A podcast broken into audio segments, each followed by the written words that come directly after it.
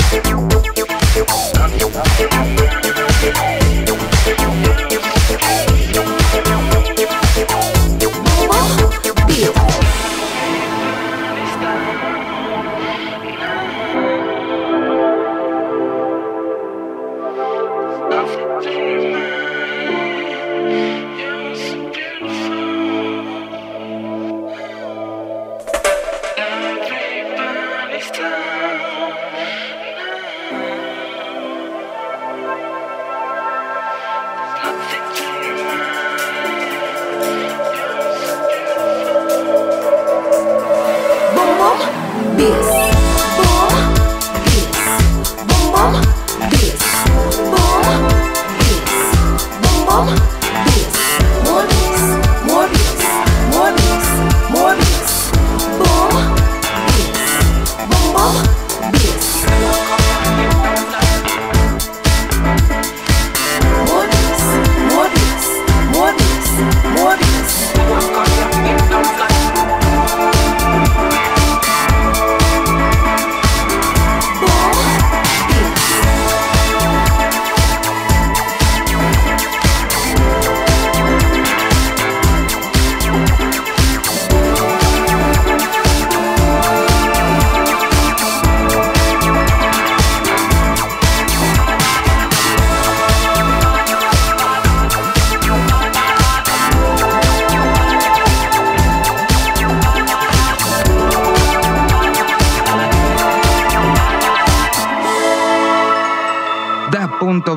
Arrancando el programa del día de hoy. Arroba señal-bl para el Twitter, para Facebook, señal BL todo pegadito, que ahí nos han estado contactando bandas. Para la semana que entra, por ejemplo, les tenemos una banda que trabaja, son mexicanos que están haciendo música desde Hong Kong. Ya nos mandaron la canción, nos mandaron la historia de cómo llegaron allá y lo que están haciendo. Y ellos llegaron a través del Facebook justamente. Entonces, bueno, pues aquí les damos la bienvenida para eh, que nos propongan, que nos cuenten estas historias y enterarnos de lo que está sucediendo en todas partes del mundo. Como lo siguiente, que es el prospecto de la semana de Chentes Carcaño, que viene desde el Perú. Toda la historia de este proyecto que se llama Termin 4. Aquí está entonces un prospecto hacia el futuro en voz de Chentes Carcaño, música que está pasando el día de hoy en Latinoamérica. Señal.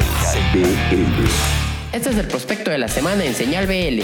Yo soy Chentes. Teremin 4, que se escribe con un guion bajo entre Teremin y 4 con número, es un grupo peruano de música electrónica que está encabezado por el músico y productor José Gallo. Ya tienen 19 años de carrera y recientemente editaron su noveno álbum de estudio de nombre Lost Moments. Este material mezcla estructuras y elementos pop con sonoridades introspectivas, experimentales y de corte ambient. Pero en palabras del grupo, todas las canciones tienen un cierto halo de nostalgia, de ahí se basaron para el título del disco, Lost Moments. Como un extracto, escucharemos Burning Street of Sounds. Streaming 4, electrónica desde Perú, en Señal BL.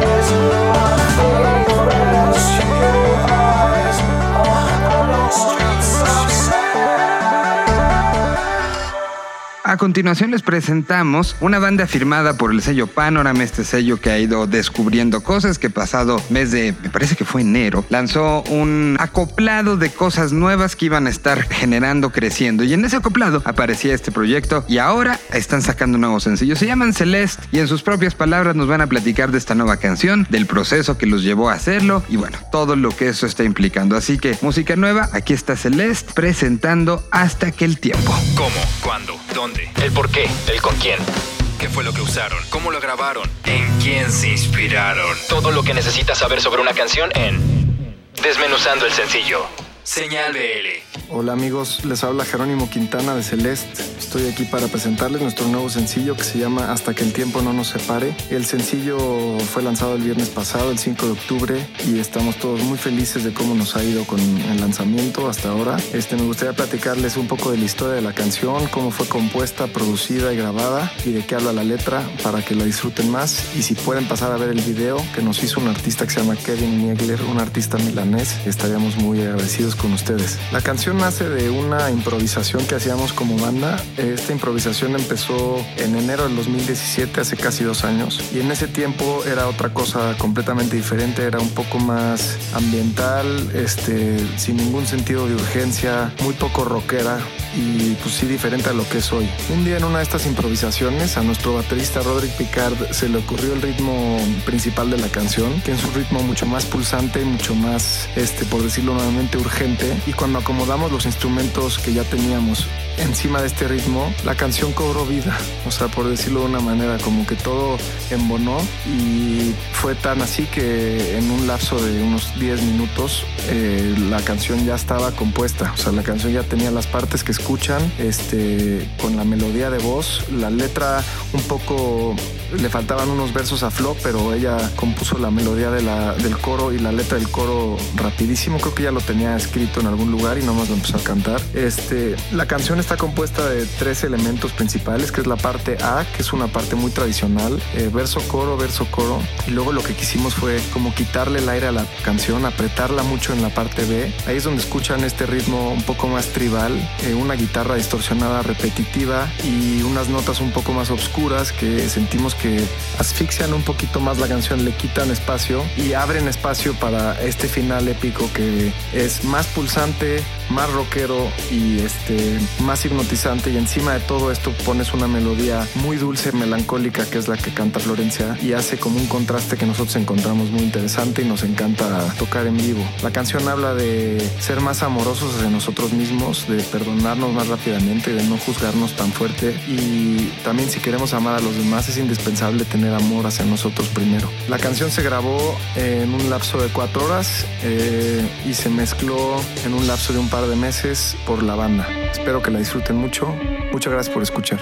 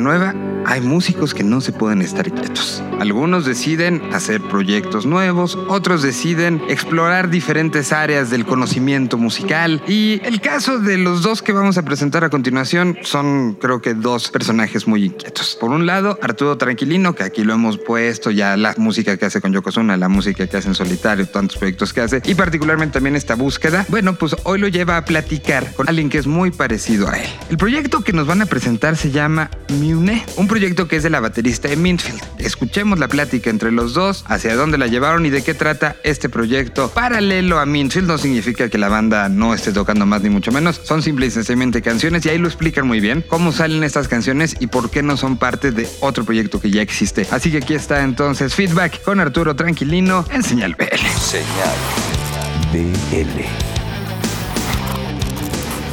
Hola, ¿qué tal? Los saluda Arturo Tranquilino trayéndoles la mejor música de la nueva escena. Entrevistamos a Amora Mezcua, baterista y miembro de Mintfield, sobre su nuevo proyecto llamado Mune. Y esto fue lo que nos contó. ¿Qué quiere decir Mune? Es una palabra creada por mí. Mien Mien es una referencia de una canción eh, japonesa y no sé, siento que como el, el acento en la E es algo como más, más latino. Es un, es un hambre, es un hambre de, de estar creando e innovando. Y, o sea, con Minfield siempre ha sido eh, colaboración y, y sí, siempre, o sea, todos ponemos de nuestra parte como un cachito así de nuestro toque. Yo hago una canción y yo pienso que no quedaría mucho con la vibra de Minfield. Estoy implementando el Teremin, voz, eh, bajo, eh, las baterías, eh, a veces guitarras, sintetizadores, este, modulares. ¿Cuáles son tus influencias con este proyecto? Es más como lo que es Laurie Anderson, Boyhead, um, Broadcast, el sentimiento que puede sentir la música de Sufjan Stevens puede reflejarse un poco en, en lo que hago. De- si Mune fuera, fuese una droga, ¿qué droga sería? Hongos, como una dosis muy pequeña que nada más te hace sentir como a gusto, pacífico. Ahora escuchamos su primer sencillo, titulado Ototo.